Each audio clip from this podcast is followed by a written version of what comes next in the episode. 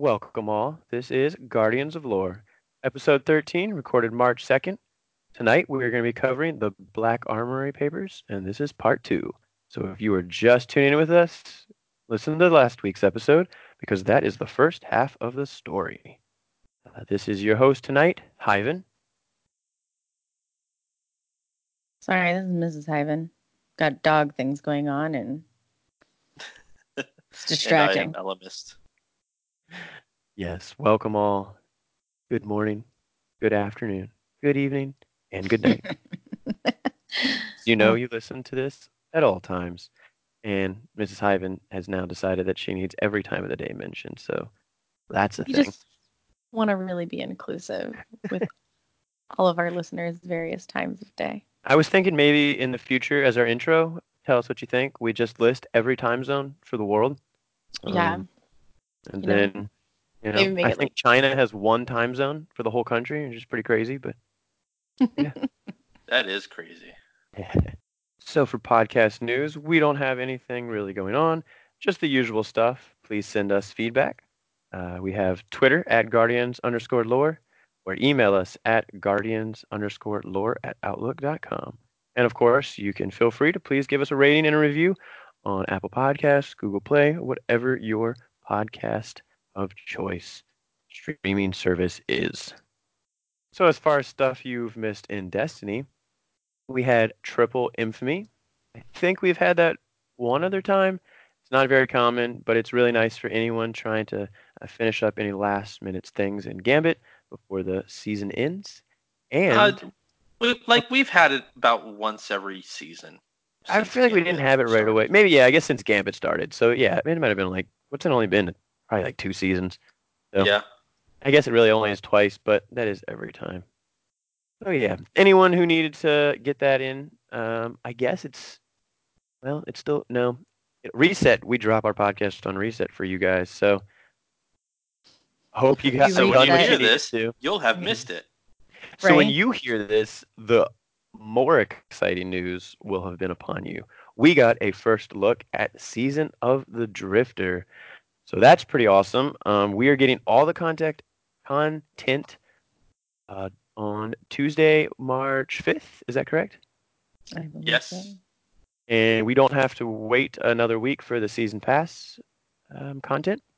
And they've just streamlined it just by giving it a name for the season instead of a season name and a, I guess, name for like the season pass. So they're just calling it Season of the Drifter. Uh, there is content whether you've paid or not, and then there's added content and uh, including an exotic quest, a couple other uh, events involved if you have paid for the season pass. But it is awesome. Not only are there some good activities, I personally don't like Gambit that much, but I might now that they've fixed, well, hopefully, have uh, fixed a little bit of some of the uh, linear fusion rifle issues. But Gambit Prime looks awesome. The armor sets look awesome. The fact that they've Oh, assigned yeah. roles, uh, the roles look cool, man. And the fact that the armor actually has perks, like for that role set, like that is genius. They didn't. Not only did they make give us those, uh, what what what did we call? Oh my goodness, not shaders, ornaments, armor ornaments Chromas. And chromas. Yeah, they've brought that kind of thing back, but they added perks specific, which is just really really nice and really beneficial. And the way it sounded, like each armor set has a set uh, number of perks. Like if you have the entire set for um, Yeah. the invader one, you'll get maximum benefit. But Yeah, if you're what I- missing like one or two pieces, you're not going to get the max benefit. From what I saw, I thought yeah, it sounded like you can mix and match to get a little bit of each, but if you wear a full set, you just get that. I think it was like what that perk is just a much more powerful. So uh, there one like the invader. When you invade, if you get by the bank, you can lock down their bank and steal motes from them. That was really cool. Uh, the collector armor allows you to carry like 20. I wonder if maybe that even go higher. Uh, motes at once, you know, send multiple blockers, which is a kind of a big deal because multiple blockers drain motes from the enemy, which is really cool. So I'm like Oh, really looking forward to to seeing that. Like I said, I'm not a big Gambit player, but Gambit Prime is awesome. And then of course Gambit Prime leads us into the awesome bit where we will go into the realm of the nine. And I cannot remember for the life of me what that is called. I- Reckon- I- uh, yeah, it's gonna. The actual of activity is gonna be called the Reckoning, um, and it's a PVE match made endgame activity. Um, and there's gonna be Lord tied to that, so we'll be getting to that in a little over a month. Yes, yes. Little After we under a finish the month? We will get right Yeah. into new topics. But I'm sure we'll probably have a little discussion on it because that is the biggest thing. If you're tuning into this podcast, you must be a lover of lore or at least interested. Some of the just the little snippets they gave us in that Vidoc are awesome. Uh, Drifter is referred to as Dredgen, at least in the past. He is talking to the emissary of the Nine. We know has also been talking to the Queen. So we have the Nine dealing with everyone, and he's sitting down trying to uh, get us. I, I- did you think that that was supposed to be our character's guardian that he was playing cards with? That that's heard how some- I saw it. I did too. I heard somebody try to say maybe it like could have been like Shin because it was a hunter, but I figured Shin probably wouldn't have had his helmet. Usually, our character is always like a masked guardian wearing some of the armor that you can get in game, which that that uh, rebreather mask was totally a hunter helmet. So Well, and, and like if it was Shin, I figured that they would have had a distinct look for him rather than just throwing Yeah, the generic helmet. yeah. Yeah. So I Um, thought that was our guardian. Yeah, I'm glad that you agreed. And and so Bungie had also released re, released what the heck released a press kit um, with different photos from the Vidoc, and they had mistakenly labeled that Guardian as the Stranger, and like a bunch of theories just blew up on who that could be, and they were like, no, no, no, no, we mislabeled that. Yeah, that's not the stranger. But yeah, I totally think it'd be our guardian. But we at one point, I think we look like we're about to kill him. At one point, we sit down and are playing cards with him. Um, and as far as we know, it's possibly tied to the Thorn Quest, possibly not. But Actually, we see, I think I think that's tied to um, the other quest that's going to be happening, where we either choose between yes, the that's what I, Vanguard or the Drifter side. yeah. So that's what I'm. I wasn't sure if that was tied to the Thorn Quest or not, but No, that thing was labeled as. But it looks pretty cool. I know I will be running that on multiple characters so that I can pick both sides. yep. And it sounded like you're only able to choose once per Yep, character Character. That's what they said. for the entire season. That's cool. Like working possibly with the Drifter. I feel like the Drifter's going to finally give us some information. I'm waiting for him to drop stuff like I followed the shadows. I ran with him for a while. Then I realized they had the right idea, but they were on the wrong path. Now I got new information. I talked to the Nine. Like, here's how we ride this gray area of light and dark. And like we kind of tag team up with him. Although I've kind of heard that uh, what he what were you actually were just saying? The little preview we got, he starts sounding like he might be kind of nice, but it not as much in the end. He's always got an ulterior motive. I'm Um, really interested. and like uh, like we we honestly knew that he ran with the Shadows of Yore. We've Yeah. known that since the beginning of Forsaken. It's just I feel like we're gonna find out how integrated into the group that he was. For sure. Yeah, I, I kind of just thought he was kind of uh, like a he was kind of linked into their group, but it sounds like he was a full-on member at one point, referring to himself as Dredgen. So Yeah, I, I I I could see that. Like I just I wasn't too shocked at that fact. I was more shocked at the fact that he had the emissary of the nine there talking to him. oh yeah, that and was crazy. She was aware that he was a dredgen. Yeah, it was it was not the fact that that word was dropped. It was that she referred to him as that. Like now the the nine are working with the shadows and they're cool with it. So ah, can't wait. We could probably talk about this for a while. We could Oh, yeah. just podcast on theories for the new expansion, but you will be playing it by the time you're listening to it. So we'll we'll move on. All right, so not too much intro is needed for this topic if you listen to our last episode.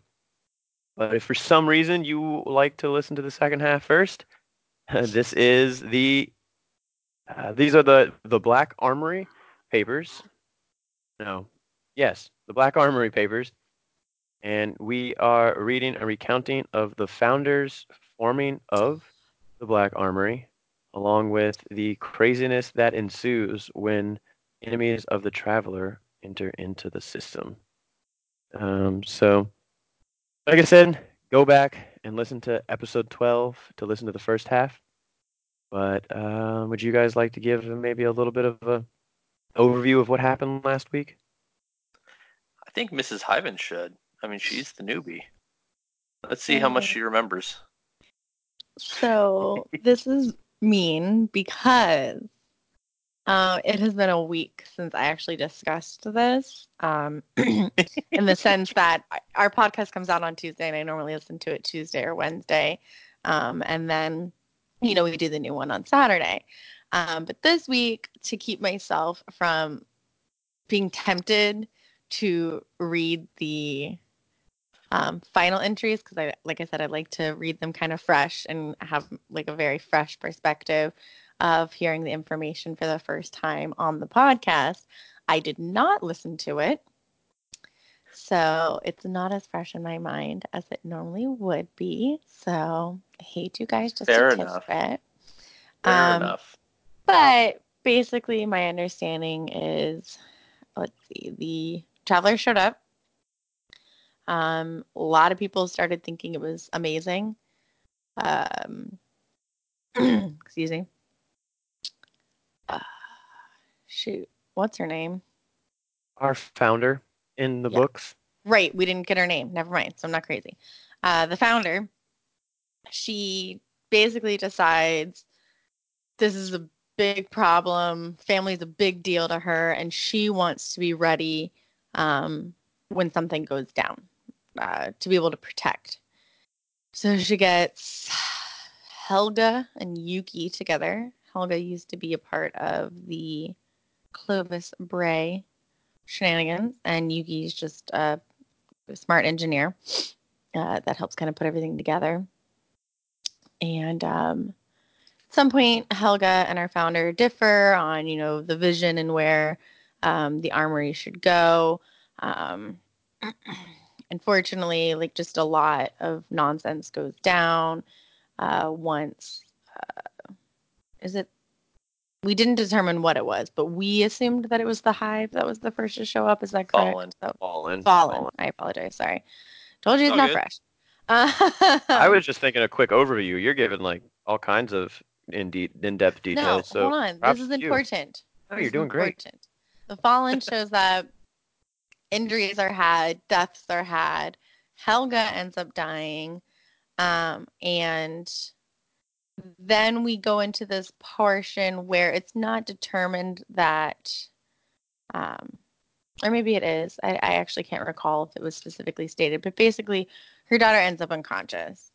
Then I think maybe that's where it goes into where it gets a little more fuzzy and it doesn't outright say it's her daughter. But um, something else to know about the founder she's not a fan of exos. But then next thing you know, it kind of starts to sound like she's having Yuki turn her daughter into that. Um, and then she buries like the actual body of her daughter. Um, and then they were on the move, and That's pretty much it. That's where we landed. Yeah. Yeah, we know that basically she had to uh, make her daughter into an exo. And she, She keeps was- referring to her as the EXO, not um, Yep. in any loving terms. It- this is a real um, issue for her, a Yep. really big pool between what she loves the most and what she really has um, tried to deny up until this point, such as that exos were even becoming a thing. Yeah. And, now w- she's had to put these two conflicting ideas together. Yeah. And just a point that they had never done this, made an EXO before, and they didn't have any Clovis Bray scientists around. Well, uh, because those are the ones who had originally instituted the EXO program, and they were not on Mars; they were on Earth, where the EXO program was happening. So not only did they never had they never done this before, but it sounds like they were rushed and they had to continue the process on the road. So we left it with we're not sh- so sure who this EXO ends up becoming. If it was truly her daughter, or if the process didn't work so good. So Or if it's just partly her daughter and yeah. part some other a machine. living living being with no memories is what it sounds like at this moment. Yeah. Very good uh, summarization, Mrs. Hyven. Yeah, you, You remembered more than you thought. right? That's right. I just had to jog my memory there. you yelling at the dogs, babe?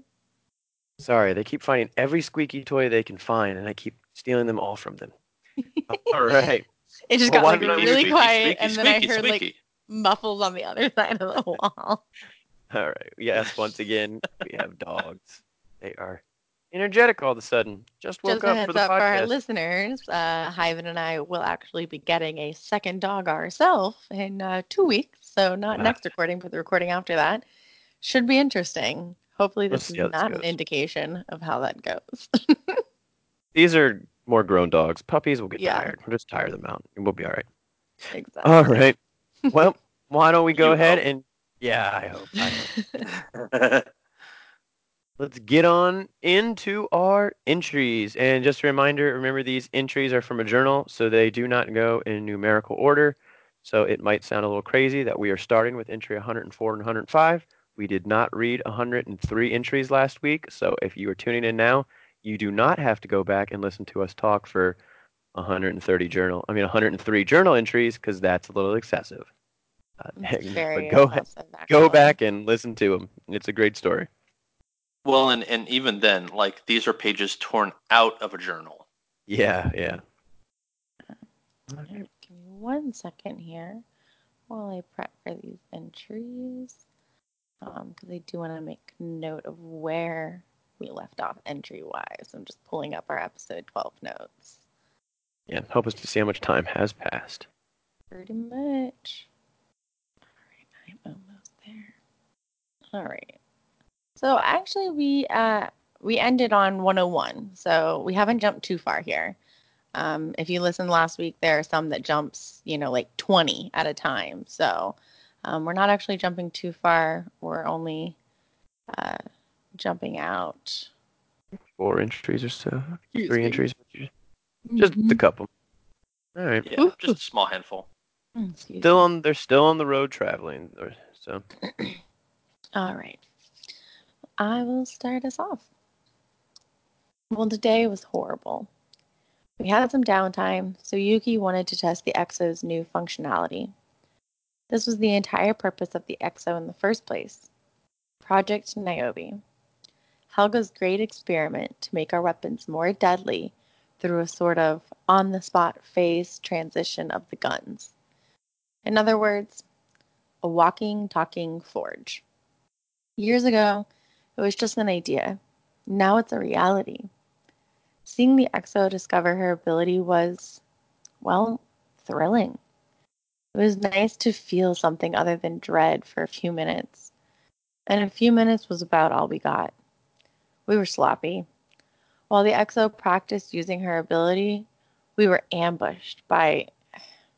I don't even know what they were. They were definitely not regular humans. They had abilities that the rest of us don't. We took one down, hmm, we thought, but then his little red drone lit up and he was on his feet again.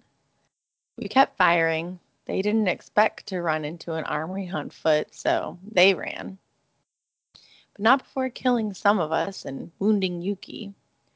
She promises I'm still stuck with her, though. I'd be lost without her. Entry 105. We traveled all night to put as much distance between, distance between us and our attacker as possible. The EXO is carrying Yuki now. It's clear she doesn't have long. She asked me to leave her behind. His family is all we have left. We will do no such thing.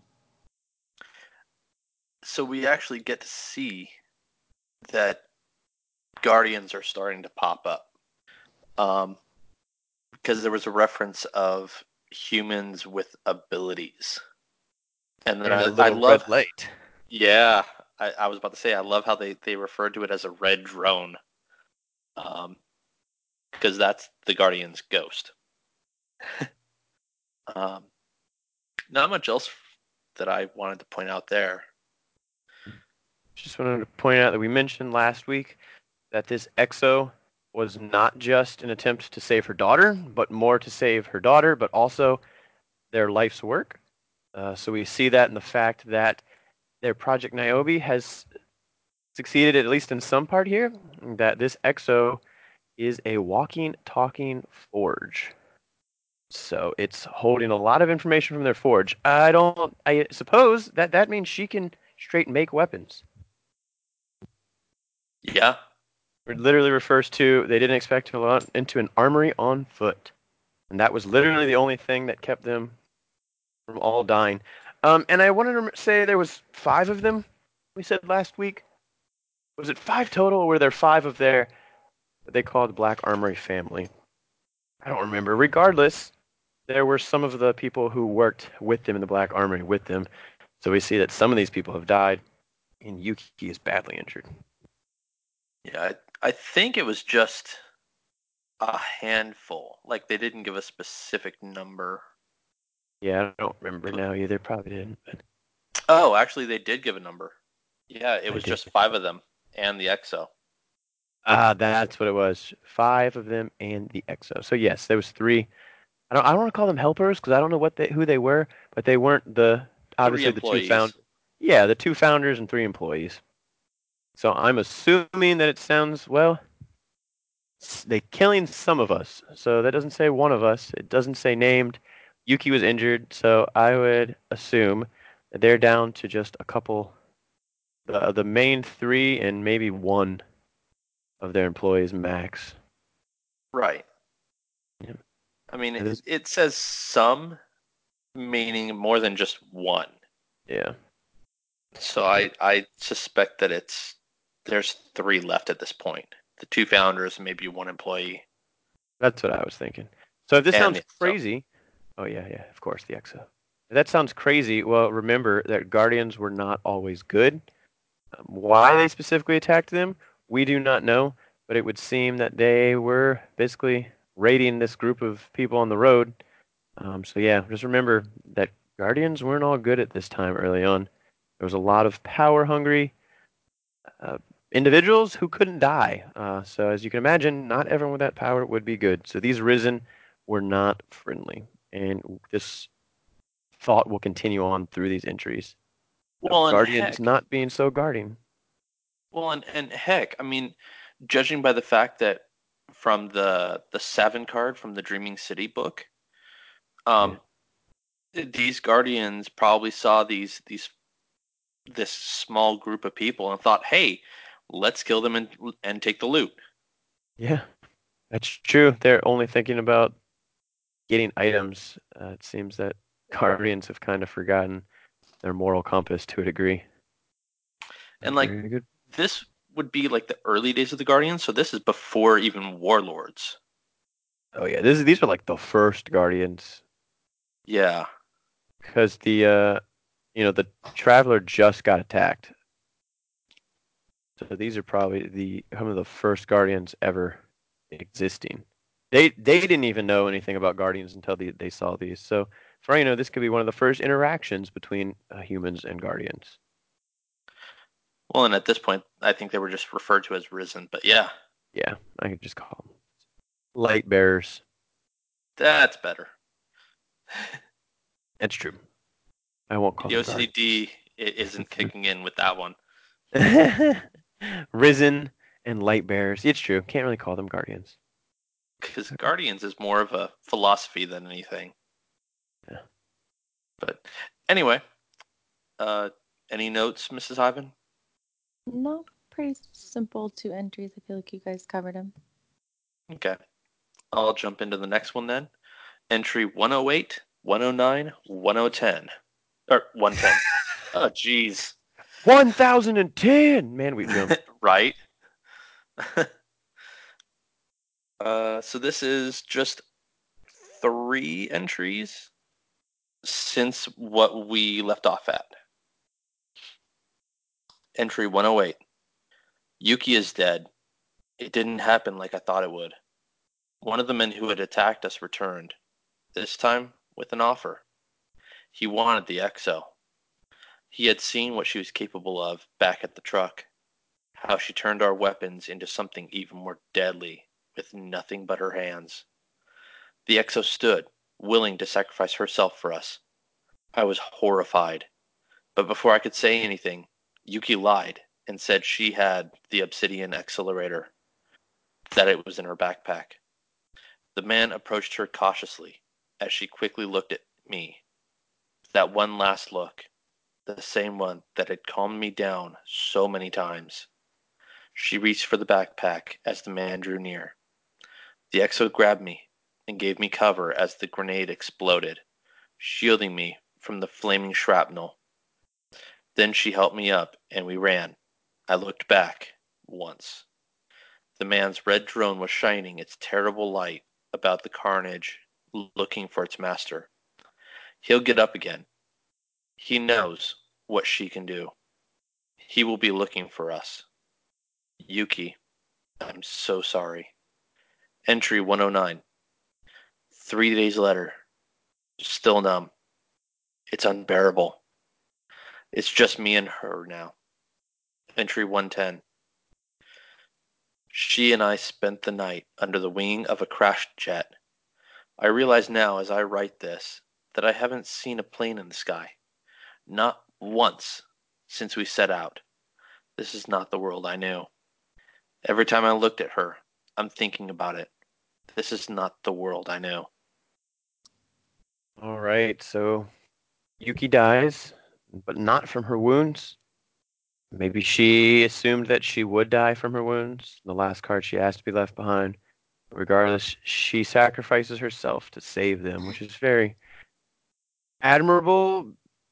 Not just, but almost more than that. Um, she's seen these guardians. They knew that these guardians were going to be rezzed, so she literally sacrificed herself just to give them more time. So I don't know. For me, that makes it even more uh, deep because she she wasn't doing it thinking, you know, I'm going to save their lives, but she literally was just trying to give them a little bit more time.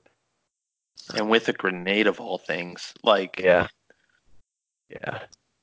For some reason, that that just that that's a punch to the gut for me. Yeah, she didn't like take one of their powerful weapons and get out of there. She just, you know, straight took them both out with a grenade. Yeah. Um, we get a call out to not necessarily that the exo is what's making weapons more powerful, but it's actually the obsidian accelerator. So this is a modifier, some type of, uh, you know, I don't know what you'd really call it. It's part of the exo, but it can be removed. You, if you've, it's a mod. It's a mod, yeah. You've pro- you might be familiar with that term if you have uh, played enough through um, the Black Armory DLC. Uh, but yes, this Obsidian Accelerator can be removed from the Exo, and this is how she was able to trick them by telling them that she had it in her backpack. But definitely an important piece of tech. We see that it uh, turns weapons into something even more deadly with nothing but the Exo's hands. So they're still going to be looking for this. As Elma said, these risen are power loot hungry. So there's something that can just make weapons for them. They're not just going to let them run away. Yeah. And then the call out that everyone is dead except for our original founder and the EXO. Any other thoughts? No. Uh, like this one was very straightforward. Yeah. They've just been chilling out under an airplane wing. So let's continue on to see what they do. I'll go ahead and read our next entries. a little bit of time has passed. We are now at entry 115, 116, and 117. Entry 115. The airport isn't safe anymore. The control tower is ablaze, and the monstrous sounds on the wind will keep us from investigating any further. Entry 116. We walk parallel to the roads and lie down in hiding when we hear other travelers. My legs are sore, and my mouth is dry from answering her barrage of questions. There's so much of this world that she doesn't understand, and so much I want to tell her. But I just can't. Not right now. Yuki's death has weighed on us both, yet she retains an innocence. I'm trying so very hard not to ruin it. We came across the remains of a petrol burning car in the forest, and she asked if it could still be alive. I had to explain it was never alive. Those machines had no souls. I instantly regretted saying that because it only led to more painful inquiries. I told her I had a headache and needed some quiet. Entry 117. When the sun is up, we're worried of other humans. When the moon rises, we worry about worse creatures. We're on a road to nowhere now, and I was always paranoid, but I can't shake the feeling that the men I let escape. Man.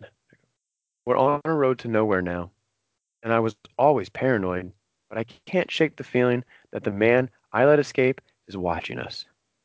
Going further inland would be a mistake. That has become clear from the increasing destruction we're encountering.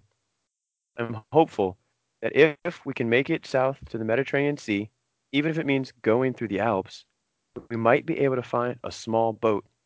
An island sounds perfect, and I think Corsica should be the end goal. But with our luck, it will be beset by some sort of invincible sea monsters. So, interesting thoughts in these. Definitely in 116, when she mentions that the mach- those machines had no souls, as we know, that's how this um, writer felt originally about uh, exos as well. So, um, I don't know. It says that she hasn't regretted it, so I wonder if her view on that's changing now because of this exo, or um, what else that could that could mean. But uh, interesting. I also like in 117 where it's discussing the Mediterranean Sea and the Alps. Um, I know you guys like things that kind of help show timeline, but I think that's nice because it's kind of helping us to see um, more of a specific place that they're traveling through that we would be able to kind of understand and grasp. Yeah, we know they're in Europe. Going to Corsica. Yeah. That's yeah, that's kind of a that's more than we ever get about the real world really. For like timeline and location. Yeah.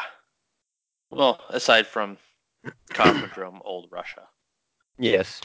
Yeah, no old Russia. Um, yeah, and I think the point about her asking if the car is still alive, I think on some level she understands that she's a machine and that Yeah. that car is a machine. Um, So I would imagine that the questions it brings up are, do I have a soul? And we see the classic parenting technique when you're not, you can't answer a question or not in the mood to. It's just not right now. I'm too busy or I'm tired. I have a headache. I need to go lay down. You know, so she's definitely trying to put this topic, this conversation on the back burner for now.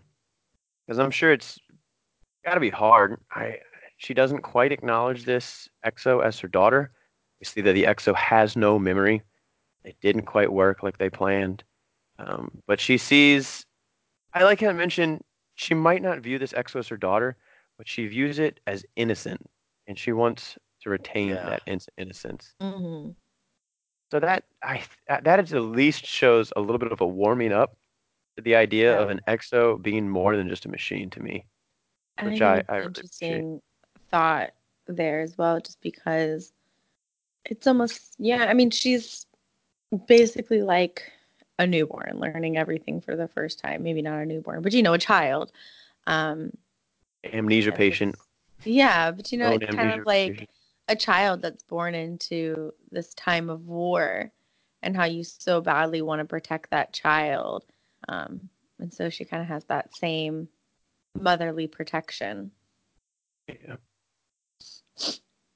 And I just love it's like sad but comical that was she says that we'll look for a boat. With our luck, they'll run into invincible sea monsters. Right? My brain was like the Loch Ness monster. Yeah, right. Oh crap! Nessie is real. Right. Yeah. That's when it would be discovered. But in the Mediterranean Sea. Like, There's more Med Nessies, okay? Like know. that's more of a warm water Nessie than uh than anything. Oh man, yeah. That's that they're having a rough time. You know, it just sucks. They're in an airport, but everything is so destroyed that they can't even like fly anywhere. My thinking is they probably went to the nearest airport to start with, thinking that would be a way out. Uh, but now they're trying. I guess the next best thing would be a boat. So they're heading to yeah. the water. Those are the two ways to get a greater distance. So they're trying to get out of Europe. That begs the question: Where did all this fighting hit first? You know, they might have any nowhere might be safe, but um, we do have some information about some of the big cities still existing. We have like old Chicago, old Russia, uh, mentioned in some of the the lore. So I'm just curious, kind of once again, timeline, location, where they would hope to kind of run. I mean, they said just a small island, but I, I I could see them running off to an island in Greece. yeah, that's kind of what I was thinking. Just Fun you know, fact: There's an island, I believe, in or near Greece named Konakai. This is Hmm, a nice. fun fact because that's our new dog's name. she is in puppy fever. She can't control herself. Right? Guys, it's it's T minus twelve days. I just want my new puppy. That should have been our. It- in other news, we're getting a dog. Oh my god. Right. yeah. If we don't Oh, have take a shot. craziness over here. yeah, that's a shot. Every time we talk about a dog, that's that's your that's your shot. There, Mrs. Hyven. Dog Yeah. puppy mentioning. Mine is just, you know what I mean? Does that make sense? Or um, and Elvis is just fighting his intention, his uh, inclination. his inclination right now to not say his Right. tagline. Oh, I just did. That's why. That's why initially I was like, yeah, let, let take a shot. I'm so glad you guys didn't catch on to that. we'll we'll hear it when we listen back. Yeah. All right. Well, that's it for me for this. I'll take us into the next entry.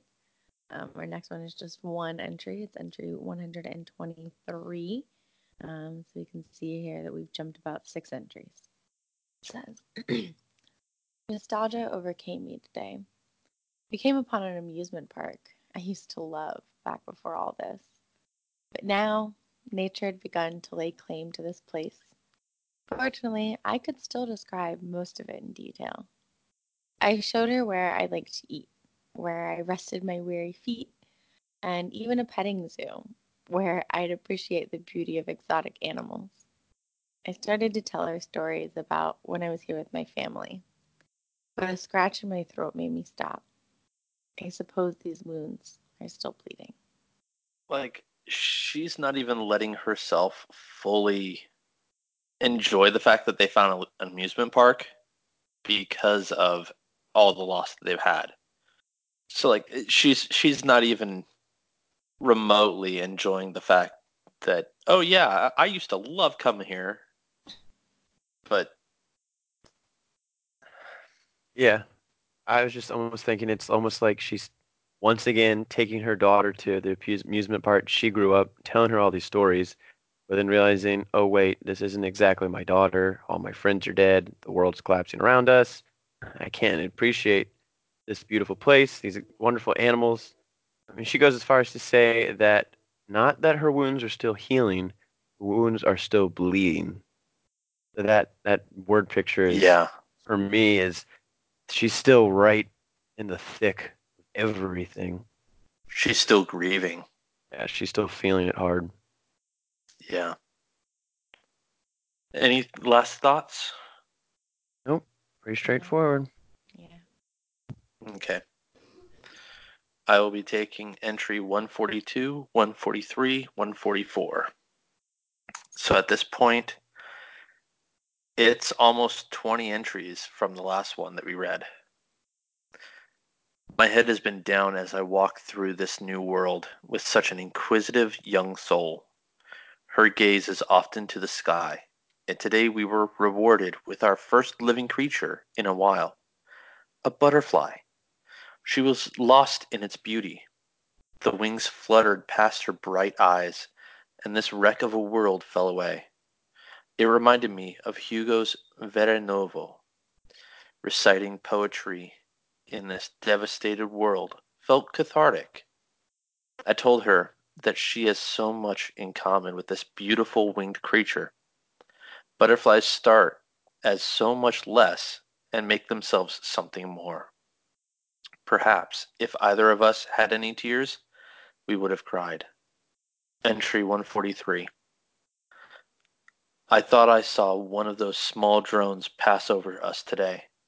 We were picking berries and watching out for more butterflies when I thought I caught a glimpse of the damned thing. I made her promise no matter what happens, if they catch you, you must not trust them. Not ever. 144. These are difficult days and nights. It's slow traveling off the roads, and we're on each other's nerves but now. She observed that the other people from the Black Armory were nicer I snapped at her, but she's right. At least these days, anyway. The barrage of questions continues. She wants to know why she's special, why we needed her here, where she comes from. I still can't muster up the answers. I find it easier to bury my face in this journal or pretend to be asleep than to face her questions. We are still quite a ways from the shore. So we see, I guess, two extremes of their relationship, good times and bad. Um, and that mostly what's going on is kind of the internal struggle. We, they were able to see the beauty of butterflies. Uh, you've probably been familiar that butterfly is a common mark for the Black Armory uh, that we see now. Um, and I really like how she compared uh, her her daughter, this exo, to a butterfly that started out as so much less and made themselves so much more. That was really good word picture. And then they went as far as just to actually Yeah. kind of have a little enjoyment, picking berries and looking for more butterflies, which of course was then interrupted when they thought they saw a ghost flying around. And then of course that kind of puts everyone a little on edge. And uh, you know, she says you must never ever trust these risen. They capture you. And then I really liked what that does to the the exo. That you know she says she just kind of wants to know why she was so special. She's probably thinking, why is everyone sacrificing themselves for me? Why do I have to be here? You know, what is what is riding on my shoulders? And she's not getting any answers. And of course, our founder doesn't want to answer her, and she snaps back, and there's a, a bit of a fight. So we're having a little bit of a mother daughter tantrum going on here. Yeah, but unfortunately, the exo doesn't understand that. No, she just says the other Black Armory people Yeah. were nicer than you. Yeah, which good thing I was muted because I laughed very audibly at that. Oh Yeah. You know, it's like, how come I'm stuck with you? You're the last one. yeah, But once again, I think it's from a it's from a point of love, though. You know, she doesn't want to drop this bombshell on her her daughter that you're my daughter, and oh yeah, everything that we've done is riding on you. Yeah. I think if like a random stranger came up to me today and just like I don't know somehow became like very close with me and my family, and the next thing I knew they were like BT Dubs, I'm your dad and I didn't die. Like, yeah, that that'd be a lot to handle. Um, so yeah, no, I could definitely understand why this is such an inner struggle for her, like of trying to decide what's best. And especially because I don't know, I think there is so much writing on her. Maybe she's thinking that if she takes the emotion out of it, it will be easier for her. And by Yeah. for her, I honestly don't know if I mean the founder or the exo. Yeah, I would agree. Yeah, I mean, yeah. I also the fact that having to explain that she had a life before her existence and that she was a human just like the rest of them like, that's just it's it definitely would be a shock Yeah. Well, if you guys don't have anything else to add, I'll move on with our next couple entries. Yeah. Okay. Read more. All right. We continue on six entries later. Entry 150 and 151. entry 150. Put this journal aside for a long time. I've been too tired to write in it.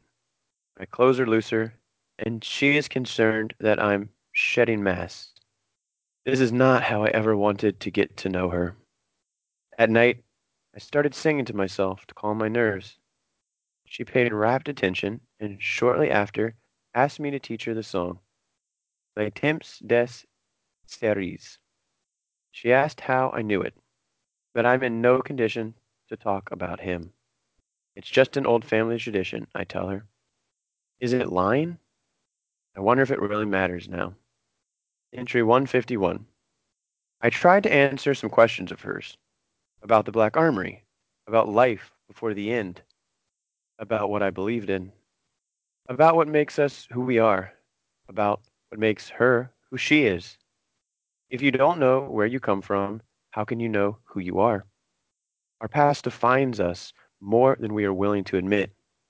All this, all that is lost, I'm telling her that she should care for it. Our past is precious and needs to be remembered. I tell her this realiz- realizing that I'm the one holding back. I'm the one keeping secrets. I'm the hypocrite. Stopped me from being able to even look at her. Someday, probably soon, she'll be the only life our legacy has left.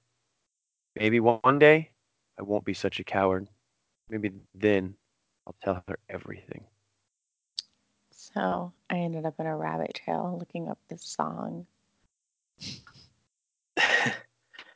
So apparently it translates to Time of Cherries.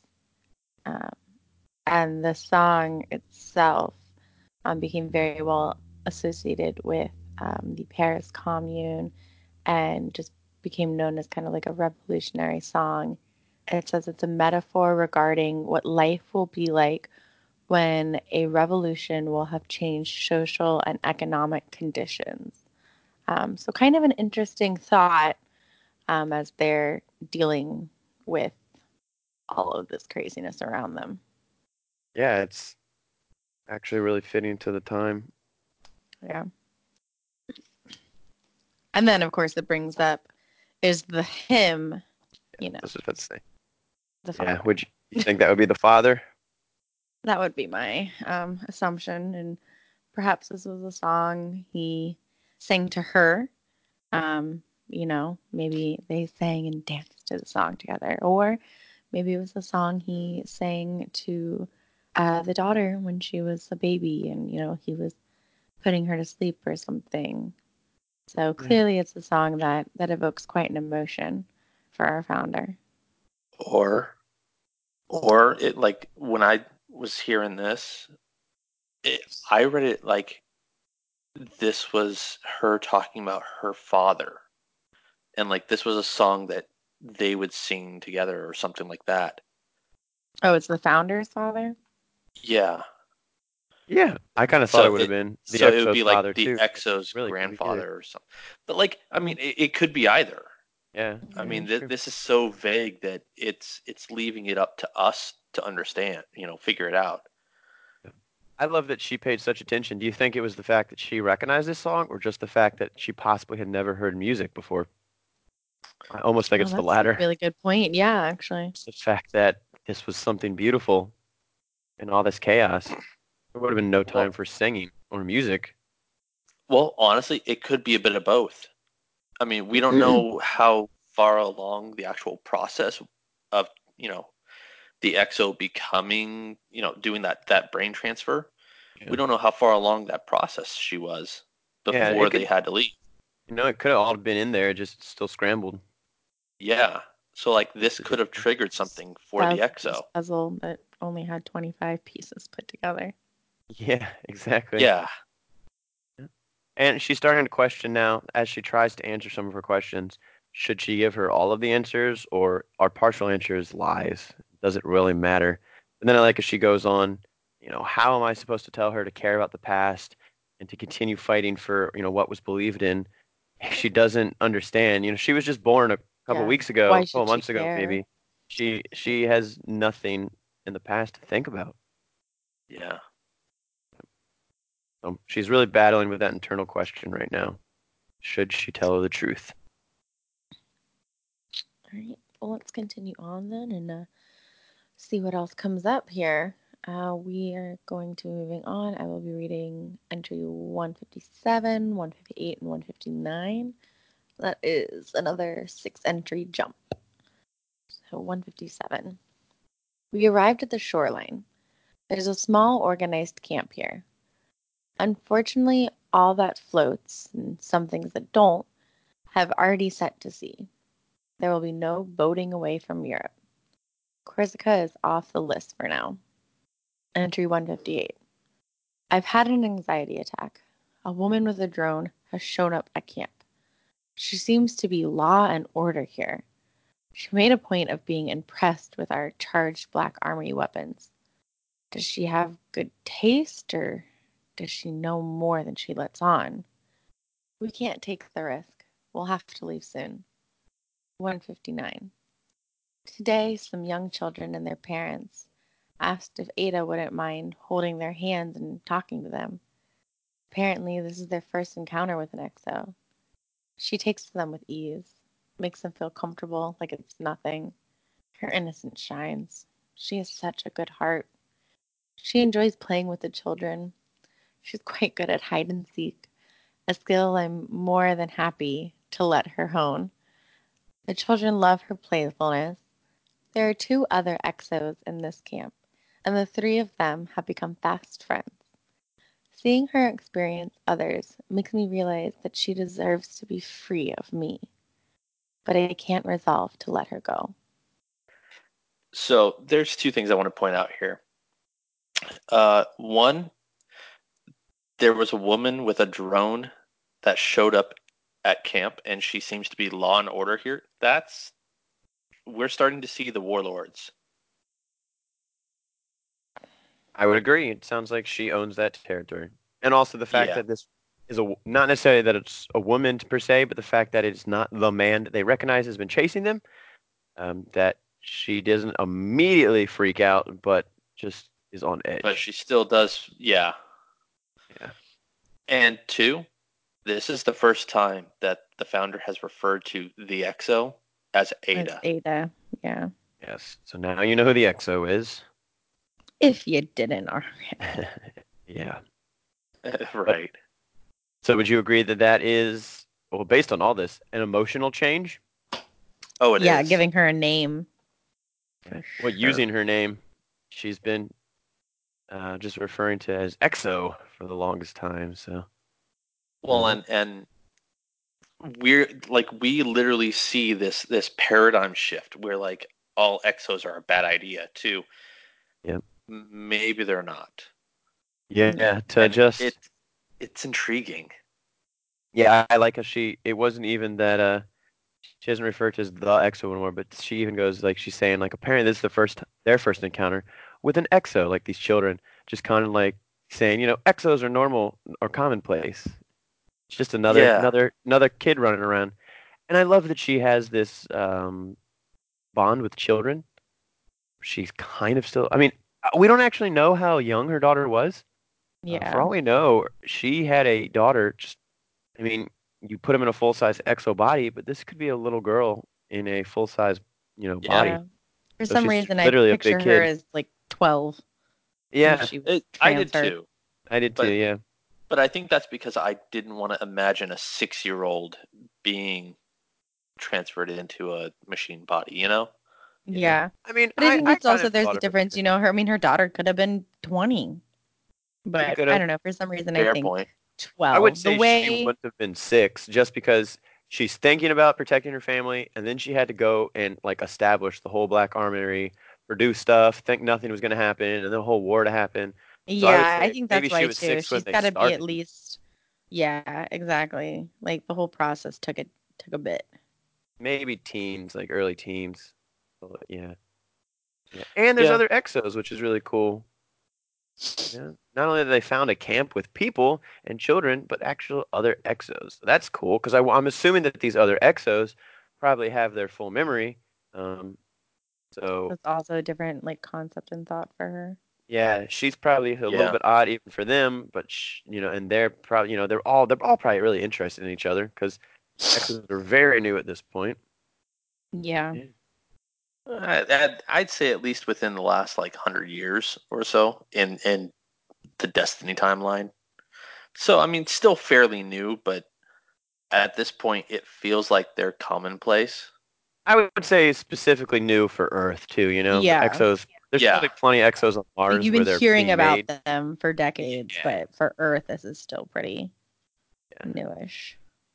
Yeah, And yeah, and I I see that she is, you know, in my mind that she is seeing that this her her daughter or at least this young girl deserves is is deserving to live her life without any baggage. I like that she says that she deserves to be free of me, uh, but I can't resolve to let her go. So she's saying this is my daughter, but at the same time, I, basically, she has the benefit of starting a fresh life. I'm just baggage weighing her down. I should let her go be herself and you know keep that innocence start fresh but she just can't. And, and Yeah. yeah, like it's it's kind of heartbreaking. Yeah. But I mean, I think it makes sense. It's not like she put her in that exo body because she was done with her. I mean, you know, like she she did that because she Yeah. wanted that time and that life with her. So yeah i mean it makes she doesn't want to just leave her. you know Yeah. she saved her daughter she wanted to live her life with her daughter but i just kind of think that things have changed she now sees an individual who could live a life free and just happy and she's just thinking that she has so much baggage you know with her life and expectations and all these sad memories that you know it would be she could live a happier life now just new a new brand new life and not have to be burdened by all the thoughts of the past Yeah. I just want to note that like we've seen this this shift in the founder in just like the last 15 entries. Although I mean it, we've only read like maybe four uh, five five or six of them. Um Yeah. and But- i was just going to say that only six entries passed and she says that she's put her journal aside for a long time so months could have passed in between her writings too you know right. not like it's a daily journal necessarily Right. Yeah, it's funny. This journal is actually um it's it's interesting to me because it's a daughter writing or a mother writing to a daughter. My mother actually has a journal like this that she doesn't write every day in. Uh, ever since my father died, she just kind of took time every now and then to write little little tidbits, and then when she'd come back, she'd update it with little tidbits, and um, so to me, I I don't know. I have a very like personal connection with this journal uh, because this is kind of how I look at it. That's nice. i think that's a perfect example Yeah. I haven't read that in a long time. My mom used to let me read through it some, but I haven't read it like the last five years. So who knows what she's putting it? I think it was because for her, you know, she wanted us to have something, um, if and when she ever went. And uh, I don't know. I think it's interesting because while I don't think this journal started out like this for the EXO, um, you know, I I think the founder may have eventually realized that that's potentially where this would have ended up. Um, just as life kind of started getting a little more shaky in their experiences, it uh maybe she saw that this is what her journal was leading to, kind of a a written record for Ada. And I would say almost not. I mean, that's that's a great thought, but almost the fact that she talks about the things that she doesn't want Ada to know. I almost think this is just her only way of getting her emotions out with going crazy. Like this, this journal is cathartic. You know, like she doesn't Oh, yeah. say. Um, yeah. As we'll as we'll see in the final entry, that is more of what you're talking about. But like this, But it for didn't me, is start that just- way. Yeah, it didn't start and that's that what way. I'm saying. It didn't start that way. And I think Yeah. because of looking at the final entry, that's where I feel like there was a shift where Yeah, I agree. I she agree. kind of realized that that's what it eventually was going to be for her. It was going to put I more see. than 25 pieces of the puzzle together for Ada. Yeah. No, I understand that. Yeah, it, it had changed. At some point, it clearly did change reasoning. But yeah, I see what you're saying. The progression is Yeah. definitely there. Yeah. We only got a couple left. I'm going to jump into entry 170 and 171. Entry 170. Last night, the peace of the refugee camp abruptly ended. Thunder and lightning reverberated in our ears. The people with drones fought a battle in the camp against the other people with drones. She and I took this opportunity to escape by following the shoreline for a few miles. I know why they are here. I recognized one of them. The man from before. The one with the red drone. The one who killed Yuki. They are here for the Obsidian Accelerator. We have to leave. Entry 171. We watched the camp burn from the cliffs. I saw the people with the drones fan out in all directions. I could follow the paths they cut through the darkness by the flickering of their drone's light. There's no time for anything else, and despite her concerns, she has opened up to me. I'm removing the obsidian accelerator and sending her down the road. They can come and get it from me, not her. This is likely goodbye. Yeah. So things getting very intense.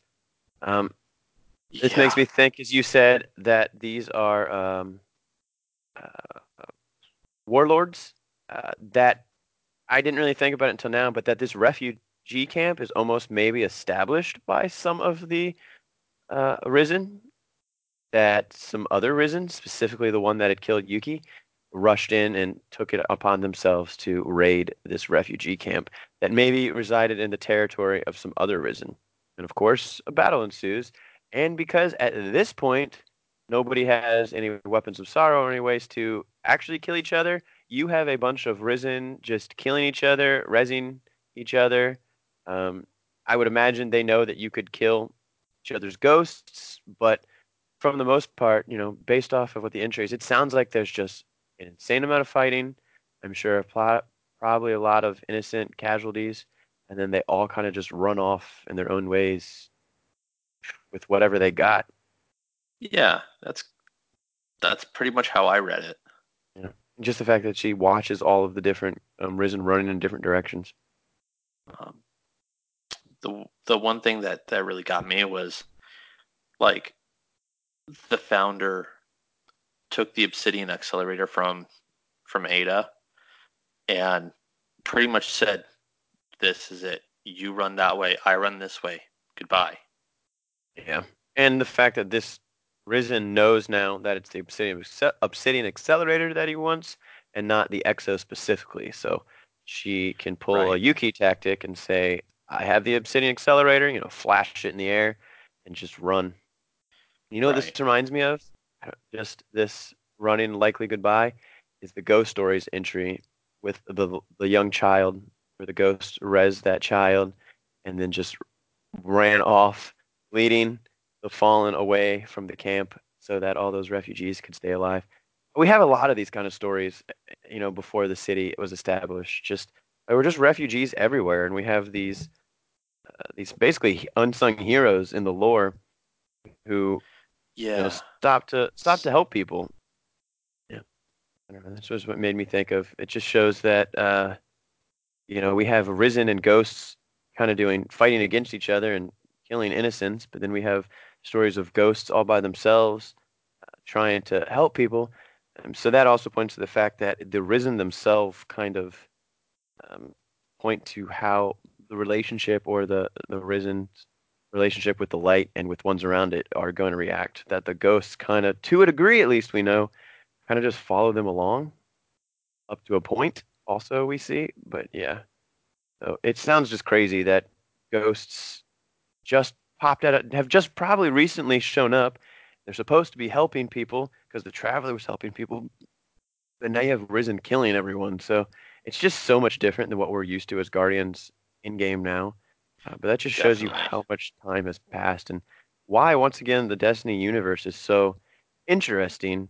And also the fact that with talking about Weapons of Sorrow and Dredgen Yor, that, you know, a Guardian is a Guardian, as you said. Um, that term Guardian does not define who they are. Well, I should say it does define who Guardians are, but not what all Risen are. Uh, so it really is a choice. Yeah. Anything else to add? I don't know. I just kind of got a little bit extra out of this. I, I'm ready for the last entry. All right. What about you, Mrs. Hyven? You got anything else to add? No, I want to get to the last entry. All right. Well, I will let you. so good. I will let you read my entry then. Thanks. I appreciate it. This one just reads final entry. Dear Adelaide, when those people and their drones found me alone at that deserted intersection, they demanded to know where you were. I offered them the Obsidian Accelerator and gave it freely. You promised you would leave me, and you did. But you never said how far you would go, did you? You stayed close enough to watch through your scope. As the man took aim at my head, I heard the shot and assumed I was dead. But it was him who was dead, not me. You were so far that none of us knew where to look. The second man winged me with one of our own weapons. He began to gloat about that. But another round from you shut him up. Two more thunderous shots, and their drones were as dead as they were. I saw the glare from your scope disappear, and I knew you were heading away. I know you must feel guilty, but don't. It was I who wronged you. I grabbed the accelerator and got as far from the shouts of the aggressors as I could. They've been on my tail. but now you're long gone, and I've led those people back inland. But I'm done running. The end of my story is close, as it probably should be. So I guess it's time to tell you a few things about, well, you. The end of your life should have followed its natural trajectory. I'm ashamed I changed it for selfish reasons. Does the name Adelaide bring any flicker of recognition? It is your birth name, and you heard it every day of your life until the day I sent you, without your consent, into a new world. You became Ada 1 when I robbed you of your end. I've loved you since before you were born, and in trying to give you everything, perhaps I've robbed you of a final human experience, a dignified death. I know I will not see you again. If you want to know about your past, know that you were born a second time in the Niobe labs. When you were wounded at the labs and I saw you were losing your fight, I did what I always did when the chips were down. I created something. You, Ada 1, from what I had almost completely lost.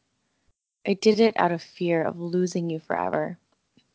I charted the course of your life and made decisions that were yours to make, not mine. I hope you find it in your heart to forgive me for that. I was naive, looked too often to the past. I just couldn't let any of it go. I never did have much respect for the natural order of things. And Helga, well, she was the opposite of me. She only wanted to grow the armory to see its full potential. And Yuki helped make that vision possible. The two of them spent as much time looking ahead as I did looking back. I realize now that there's a balance to life. You look a little, you look backward a little, you look forward a little. Most importantly, you live in the here and now. You appreciate what you have because you never know when it will be sma- snatched from you. Learn from our successes and our missteps. Be bold. Do not fear the future. Respect the past and never forget where you came from. And try never to fear death if you can help it. I know I don't anymore. You know what's funny? I never considered how lucky I was for the time we had together. The envy of all the mothers who ever lived. I got to love you twice. Your mother, Henriette. Yes, definitely a deep card. I'm like Yeah. literally choking back tears right now. I kept stumbling mm. Oh, like I'm I'm letting them flow. because I was trying to hold them back. Like, oh my god, It's like it it's just makes me want to go hug my read. mom. Like, but it's such a good read. Like, oh, oh man. Yeah, I mean, and so we'll talk a little bit about if I, I, well, I guess let's talk about the card, and then we can talk about, um, you know, if Ada ever got to read this message, kind of thing. The after, the current day time. Um, does that does that make sense? Yeah, yeah, no, that does. Mhm. But I just love that something she passed on to her daughter stuck because she maybe didn't know this was her mother, but she wasn't going to let her die. Um, even when she ran away, she still was watching behind a sniper scope. As we can assume, she still had the Izanagi's uh, burden. She had that sniper rifle, and she was doing work. Uh, she killed two guardians and their ghosts which leads me back to them watching those um, risen fighting earlier. Maybe they saw a Ghost being shot somehow, or just she was just really smart. She knew that these ghosts kept rising these risen, and that I think that's pretty impressive. Just that she was able to give her mother a fighting shot. You know, she she took out two of them at least, like permanently. So I think that just shows some some some love like- from her daughter. Yeah. And, and like the one thing that I I wanted to point out, like she's a great shot. Oh, for sure. Right? They don't really talk. They make her sound like a child. Um, they talk about how she can like enhance weapons and ha- make weapons. They they don't say until now that she is a crack shot. Yeah. I mean, there was just one shot and that guardian was down. So like you know or sorry, that risen was down. Yeah, And yeah, like, and then you the, the you know that that had to have been a headshot with Izanagi's burden, because otherwise th- there would have been no way that that right. That's exactly what I was thinking. Just yeah two headshots, and then the stupid next Risen has the audacity to practically like pistol whip her mother. He goes down instantly, and then for good measure, she says, two "You guys will not come back. So that's just really that was really intense right there. And then you know her mom just ran and she ran and ran until I, that's the other thing. She doesn't say I got away. Let me write mm-hmm. what's happened. She says I got away. But you know what? I am done running. I am going to leave you this one final message, and then I am going to confront whatever's coming for me because I am no longer scared of death, as I hope that you will come to appreciate also. And then we don't really know what happens to her, but you know, this is the final message. So regardless if she, how much longer she lived, if she lived, um, Yeah, she said what she needed to. Not like she's gonna come back and be like, "JK, here's another one." right. Especially with the fact that like current Destiny is hundreds of years ahead Yeah. of where this originally started. Yeah, her mother died of old age at this point, even if she has Yeah. survived. At the least. At the least, Yeah. yeah. I love, I love this though. It's so well written. Well- um, that Oh no, no, sorry. Go ahead. sorry, the third to last paragraph where she talks about the balance of life. I'm telling you, I just I feel this so much. I can hear this from my own mother. And one of the things I really love about this is that just like Ada and and Henriette, the founder, uh, my mother and I definitely had our differences too. We definitely annoyed each other. Um, but there is such a beautiful piece to this part of you know, you look backwards a little and you look forwards a little, but you need to live in the moment.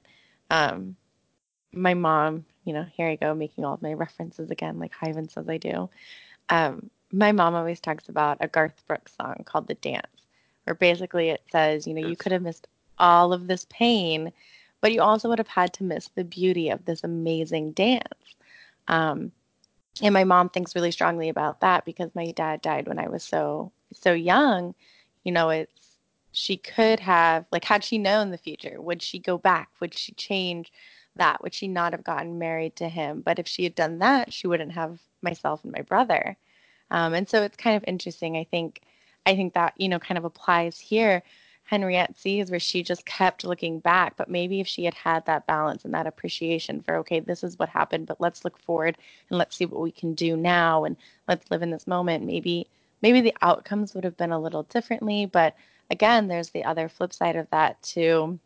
You don't know, and there's an importance in not knowing and and to live in that here and now, like she says. Um, so I think this card just has such a beautiful meaning, um, even just in the day to day life, you know, for us to remember this too. It's a good reminder just for players to remember uh, to enjoy your here and now uh, and to definitely have that nostalgia and have those memories that give you those warm fuzzies and be excited about the future. You know, I'm getting a dog in 12 days. I'm very excited about it. Um, and I got a dog a year ago and I love those memories. But right now I have two dogs here that I'm going to go snuggle with later. And that's how I'm going to enjoy my here and now. Yeah. Very nice. Yeah, And I that's some more appreciate. shots. and I I appreciate that she came to the recognition that Helga and Yuki were thinking about the future and she was maybe stuck in the past and that it took all three of them to you know make To round out the, the armory. yeah like they were perfect together and Ada was the sum of all those viewpoints. Um and the fact that she tells her you were you were Adelaide that was your born name. Now you are Ada one.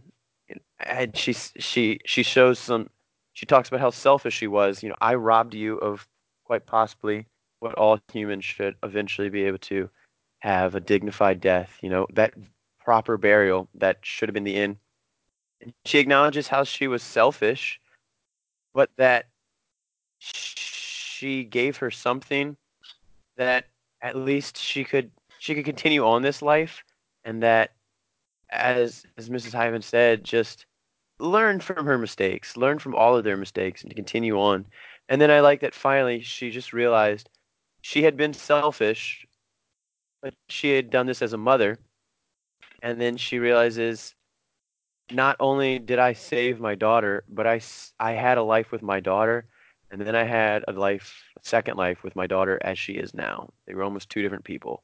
But just that perfect, that perfect line where she never considered how lucky she was the envy of all mothers that I got to love you twice. Like that's if that's not the sweetest thing, if not Yeah, that's, That's got me in tears almost again. you could almost say a little corny, but it, no, it's just it's just so perfect. It rounds up this whole story. It's not just like a this is not like a Hallmark card. Like this is this is I. Right? true It's meaning, a you know? Hallmark card, except everybody dies except the one person. Yeah, I mean, and yeah, and you know what? And it's like, yes, those words on a Hallmark totally card Not Hallmark. don't mean much, but let's say you give that Hallmark card to someone, someone who reads that and understands your backstory, they're going to get a lot out of this. So I can imagine, um, I guess as we push on, as Ada received this, uh, the recognition, possibly the sadness, the maybe even the happiness, like everything would have hit her so hard. Um, yeah, I mean, I don't really have to. I mean, it's it's self-explanatory. I don't have much else to add about this, but you know, if you guys kind of just want to talk about you know, in game, Ada didn't know that the founder was her mother when we first met her. See, now I'm questioning that. Well, it wasn't until we recovered these papers.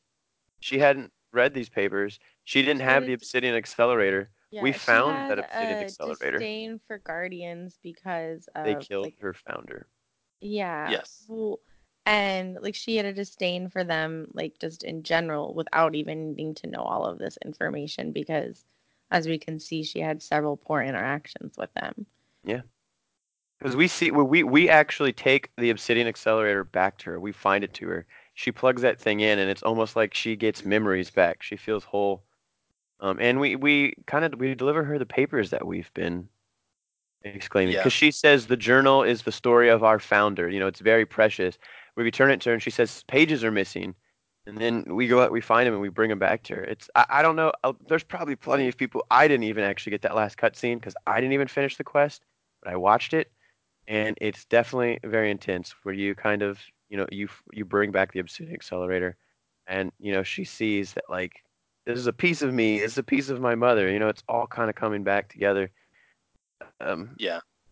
yeah, it's it becomes more than at that point for her, and I think that's also why she doesn't hate us as much. Well, and, she doesn't hate us as much because, like, we've retrieved, like you said, the Obsidian Accelerator. We've retrieved all the the torn pages of the journal, um, and it, like it's at that point that, like, once we've collected that last lore page, I think it's at that point that Ada realizes, oh, Henriette Mayrin is my mother. Yep. Yeah, and that's why that butterfly is so common, and that's why it's the symbol. It's her Well, family crest, so- practically. So, because Mrs. Hyven isn't too far into Black Armory content, By Um, too far, you mean like I've only met Ada and that's about it? yeah, I, I wasn't gonna say that. Yeah. Um, so, the the symbol for the House of Mayrin, because Henriette Mayrin is, or Mayrin is is Henriette's last name. Um, but the symbol for that is a butterfly. And like taking all this information into account, like we're able to figure out that this is all taking part in France. Yeah. Yep. Especially with the the references to, you know, the Mediterranean Sea, with the, the reference to um, the island of Corsica. You know, that's an island off the coast of France. Um, so like we know they're right around the the actual shoreline there. Yeah, I would, I would argue that maybe not the whole. Uh, the Black Armory was, you know, pushed all over the place. Maybe their headquarters weren't in, could have been in France, or at least somewhere in Central Europe. But when she ran with her daughter, they ended up in France. You know, that's where she was reliving that petting zoo, where she was looking for, you know, probably the boats by the water. Yeah. Well, and, and so the reason I say that it's in France is because in all the journals, you never hear once that they jump on a boat or a plane or anything like. And in fact, they specifically say, "Oh, we couldn't do that." Yeah, yeah, they So wouldn't have. They probably would have been so right th- there. Right. So, like, they have to be stationed in France somewhere, Yeah, or, at least the very close. countries. Exactly. Yeah, because you know Yuki and obviously and um Helga aren't French, but you know Henriette was the original idea. She may have hired these two. Oh, I mean, because it really doesn't matter. I mean, uh, what Helga was on Mars, so um, I would Yeah, totally agree yeah. that they um probably met up possibly in France. Yeah, I could see that as being as the starting place for sure. But yeah, I just want to. I just thought how how much more beautiful is that butterfly symbol now when you really realize where it came from, Yeah. Really. and also, did Ada make the symbols for those three houses? You know, I would argue that the butterfly wasn't always the house symbol, but you know, it probably didn't mean anything originally. Maybe she linked the memory of that symbol to her, her that founder. Does that make sense? And that was why it was So you're thinking she- created the, the actual symbols after the whole Yeah. ordeal. I think maybe she continued on the legacy, and maybe she continued on the symbols. I mean, because maybe butterflies were always important to See- to Henriette, but see, Ada was I the just- one who mentions the butterfly.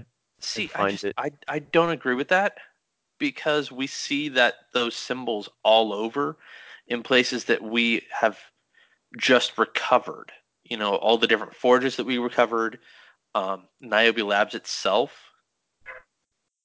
So I I just don't see. Yeah, no, you probably you might be right about that. I just wonder what significance the butterfly would have had to anything Like- other than Ada and her mother, like very specifically. You know? Right. But then there's there's the other two symbols and, and like I'm looking at it going, okay, well what Um, were those for and and you know, why those ones? Yeah, that's true. Well, the butterfly symbols are in Niobe, Niobe Labs, and that was made long before Ada. So you're probably right about that. That's just Right. kind of like a I mean, maybe. heck, that was the birthplace of Ada. Yeah, I think that maybe is kind of a uh, a, a a little like writing thing, not like necessarily a hiccup, but you know what I'm saying? Like the fact that they made it such a important point that they experienced the butterfly like later after the the forming of the house. Like they probably put that butterfly in as It like was an a homage to her mother. Yeah, like it was an uh, homage maybe to her mother. You know, it's Um, interesting though. If you look up symbolism of butterflies, it says that many cultures um, associate the butterfly with our souls. Uh, so it could have been an important symbolism for Ada, potentially fearing that she didn't have a soul.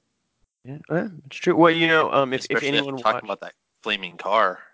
Yeah. Uh, Yeah, yeah. I was just gonna say if anyone watched um, the opening of Niobe Labs, uh, regardless if this was in game, like you know when what the cohesive timeline was, uh, people were looking into so much like real life lore and history to get codes and secrets to um, yeah. to unlock that, they were getting like forests in France, and you know they were using people's names. They were tying it to old mythology and all kinds of stuff. So these characters were were tied to real life things. So that's I think why maybe you know maybe myself or probably anyone can kind of read extra symbolism into a lot of these names, these symbols, these locations, um, because I th- you know you know Bungie crafted this story from their own minds, from probably you know from real life pieces. And I just love how beautiful of a story they they really put. Um, you, you take for granted, but as Mrs. Hyven said, a lot of the symbols and words and names and destiny all mean something. That old French song that was an actual song. Um, remember, Spider sung an old song. It was an old Chinese hymn. You know, there's a lot of that in Destiny, and you can get a lot of appreciation from kind of looking into the backstory. It gives it gives a lot more uh, depth, I think. Yeah. And like with the the way that the writing is for this game, nothing is ever by chance.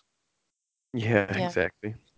Yeah, the uh, meaning for the name Henriette is uh, keeper of the hearth. And hearth is defined as the floor of a fireplace um, or used as a symbol of one's home. It's perfect. She was the heart of the home. Yeah. Yeah. Yep. And That's and that w- and that was a direct throwback to um one entry where she was talking about how Yuki was the brains Mm-hmm. um and, and like she was at constant ends with um Helga and but like she was ha- gonna have to be the armory's soul Yeah, and the heart. I think she even said. yeah Yeah. Very fitting. And then, not necessarily related to the story, but I just wanted to point out for um, something that lore fans have wondered for a long time are the number beside the exo. What comes first? Ada nothing or Ada one? So, in this example, now once again, of course, the only occasion we have of a one is a special case, but we see that Ada 1 was the first reset. Um, there was no Ada 0. Ada 0 was Adelaide. That was her as a human. And Ada 1, the 1 referenced her first birth as an exo. Um, so that could mean that Cayde 6 was rebooted five times. Um, you know, uh, Lakshmi 2 just once, you know, that kind of stuff. But once again, we see that Ada 1 is a special case. For all we know, she's never needed a reset because she was not made in the Deep Stone stone crypt. Um, yeah. So just a nice little little point that doesn't really But answer now, too much now something that now something that I want to clarify. Um, now, when they they actually transfer the brain, you know, transfer the mind into the exo body, what I like how I read it all is that it would just be, you know, like Ada, but then they have to like you have to do a reboot in order to actually stabilize the mind. So then it would be Ada 1 because there was one reboot. I just figured it was uh, Ada was the original human. Ada one was you know first first life as an exo kind of thing. I see what you're saying. You you know you might just download the information and then like kind of like a defrag kind of thing. Um, Well, like I, I'm looking at it strictly from a computer standpoint, you know.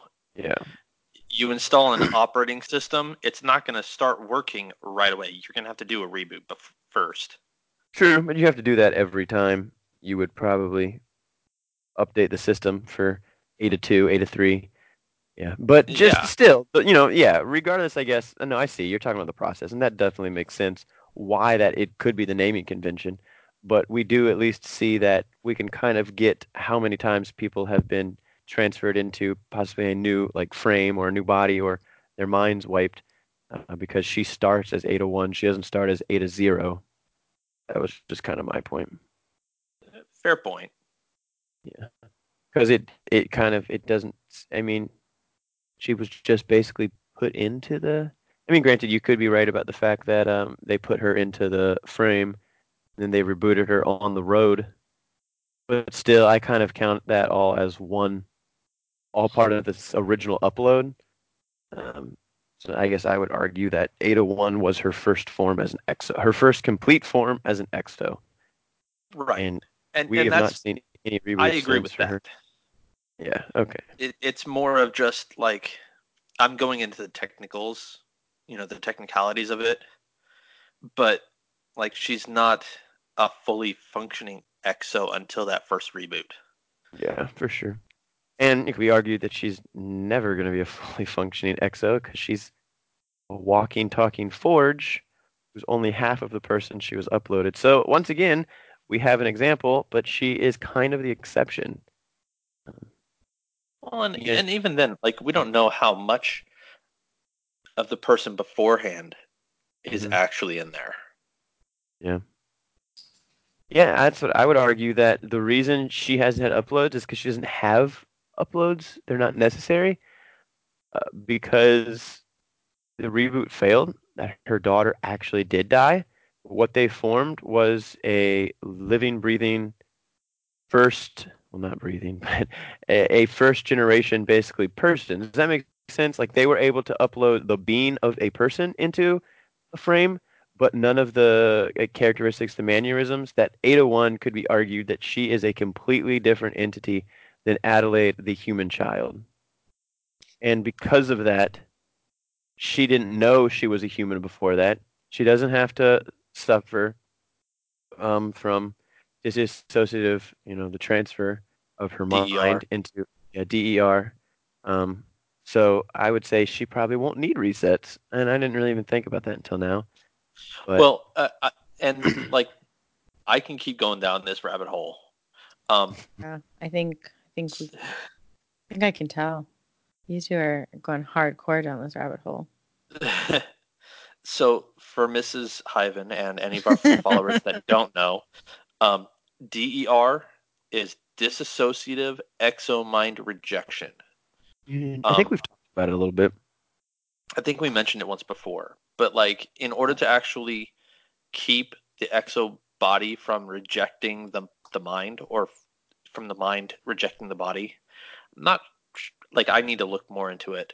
It would um, be it would be the mind rejecting the fact that it is in a Yeah, metallic non-human body.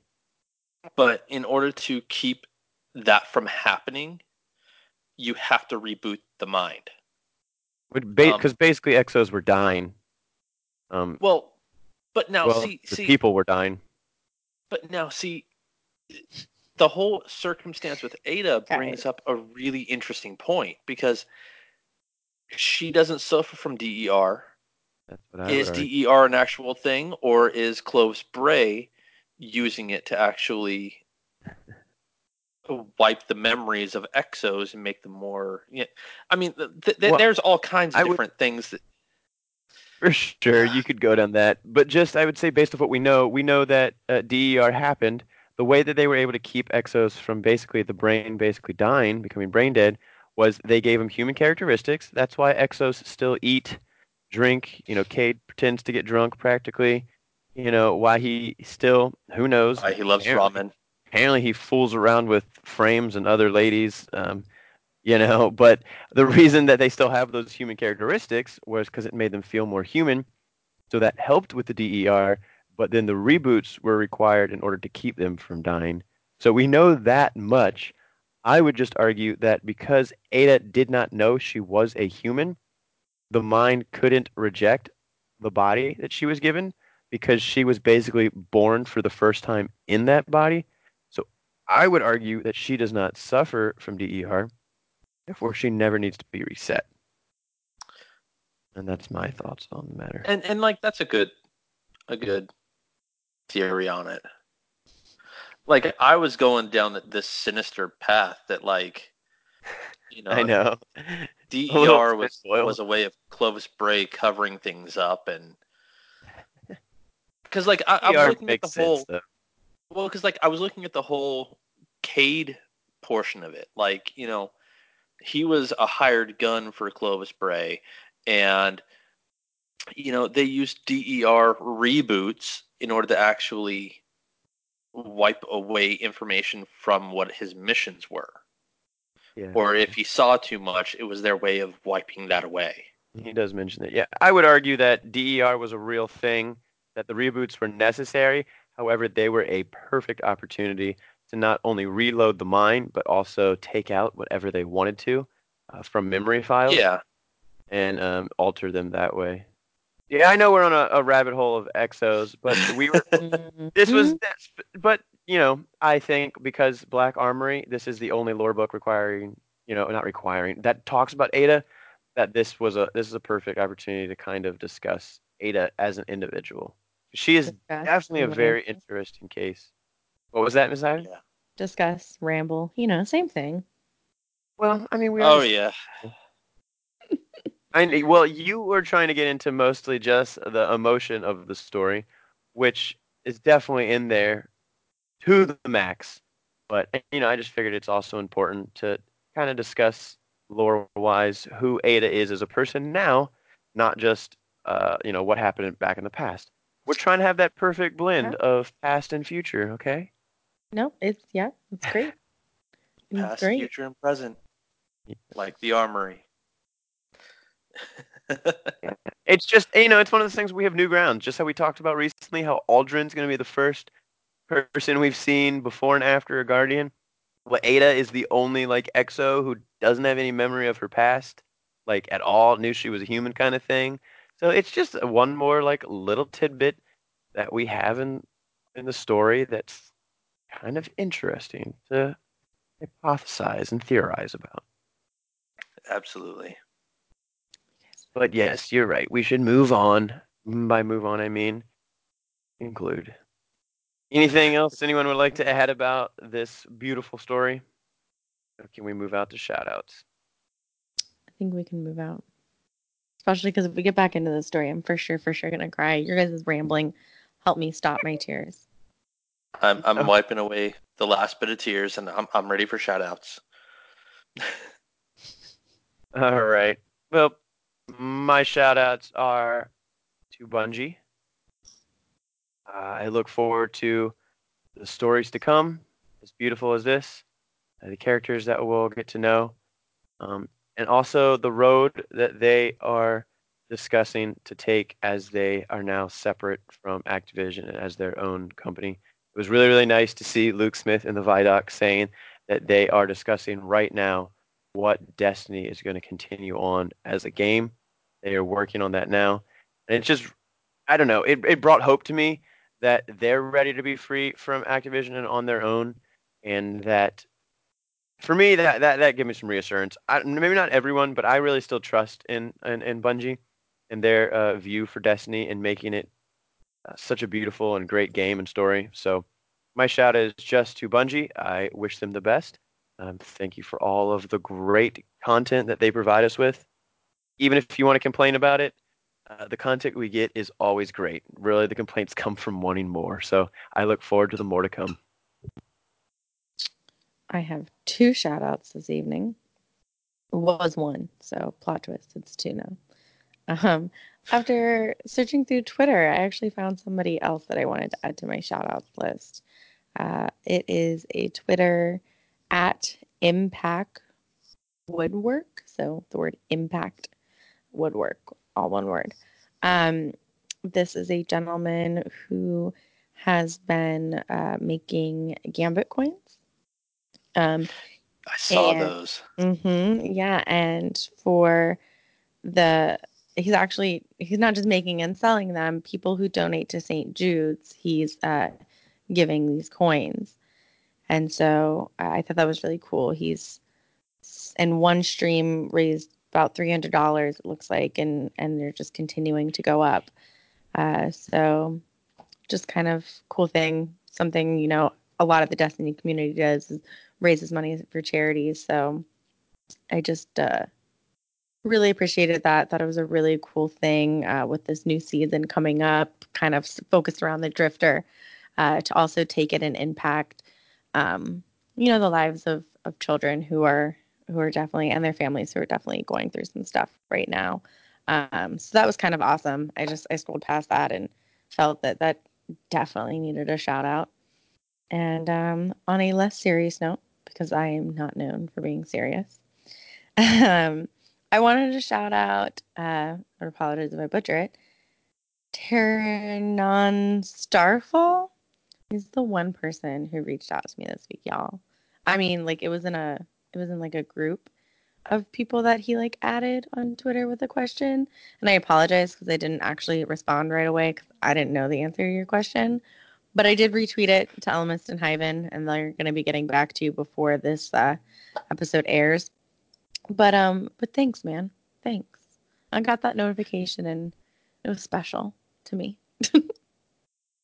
Well, and, and part of the reason we haven't replied yet is because it's it's a complex answer, um, and we're gonna try and and like They were discussing Not- it earlier, and it was like 15 minutes of dialogue and discussion. So they're, Oh, they're yeah. going to have to dwindle that down to a Twitter response. Basically, he was wondering if Yor could have become an ascendant Yeah. hive, basically. So go check out the question and check back for the answer on the Twitter feed later, you guys. Twitter doesn't allow enough characters for a proper response. Well, Um, my you my short and sweet answer, last tweet. my short and sweet answer about that is, I think Yor was a pawn by the hive used to see if they could corrupt guardians. But someone mentioned Toland. I think Toland was closer to becoming ascendant. He at least ditched his body, knowing that he could continue on. But I think he didn't quite succeed, and now he's trapped in the ascendant realm. So there's my short answer. But uh, so if you listen right now at a what was that name again? Sorry, uh, Tiernan Tiernan. Starfall. Tiernan Starfall. And Starfall. That Yeah. is kind of our thoughts. I think Elemist said something similar.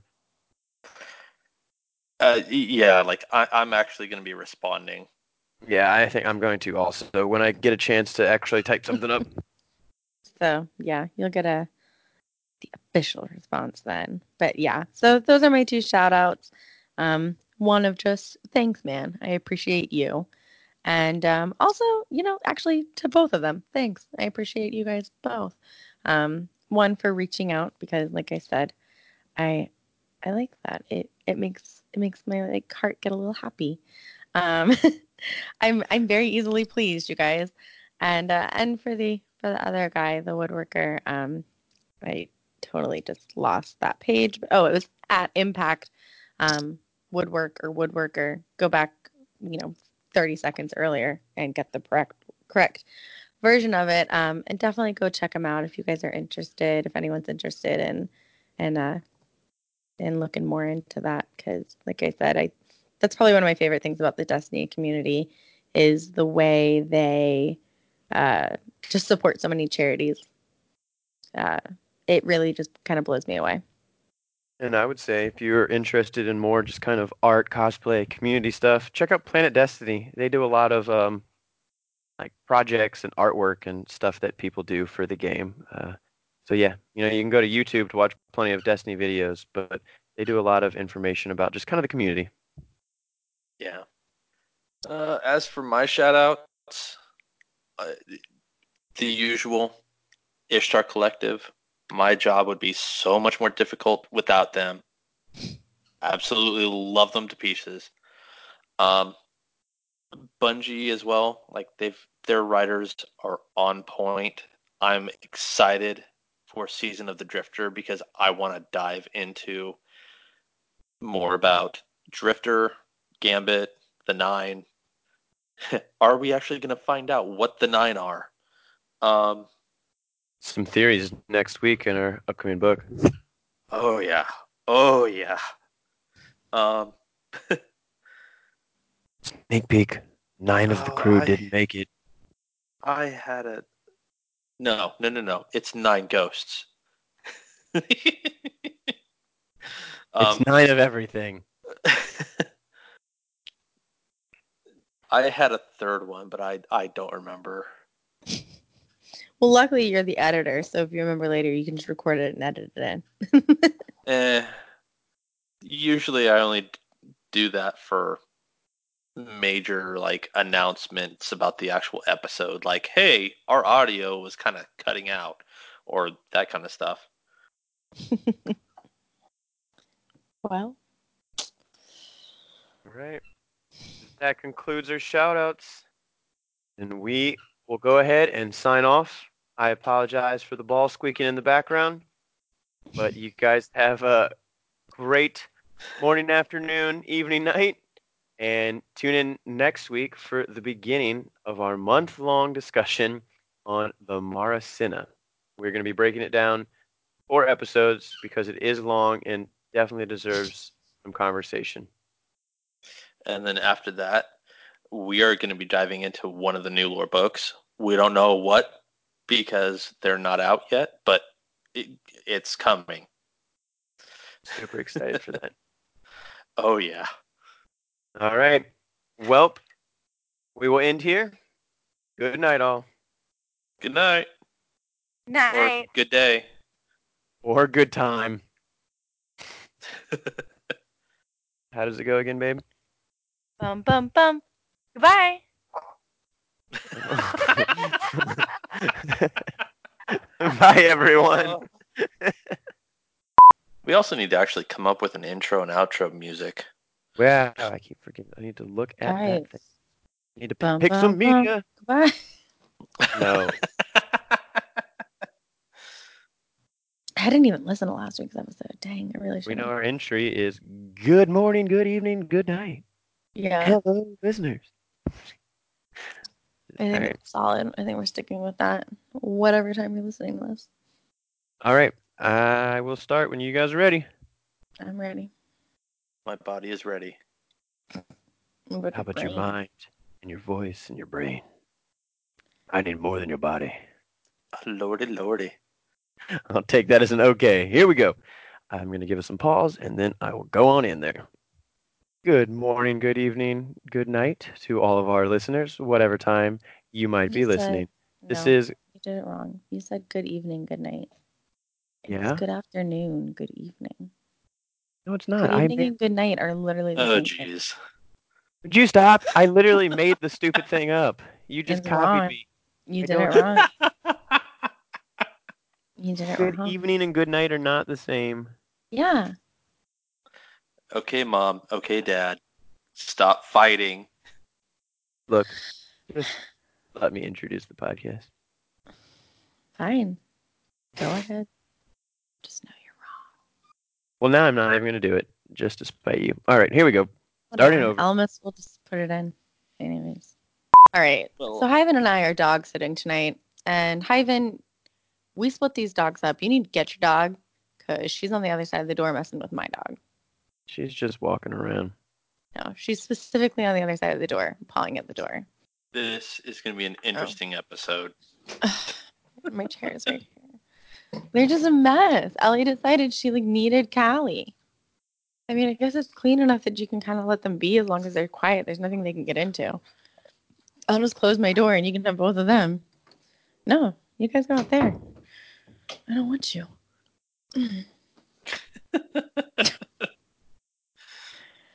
Oi, it's a mess.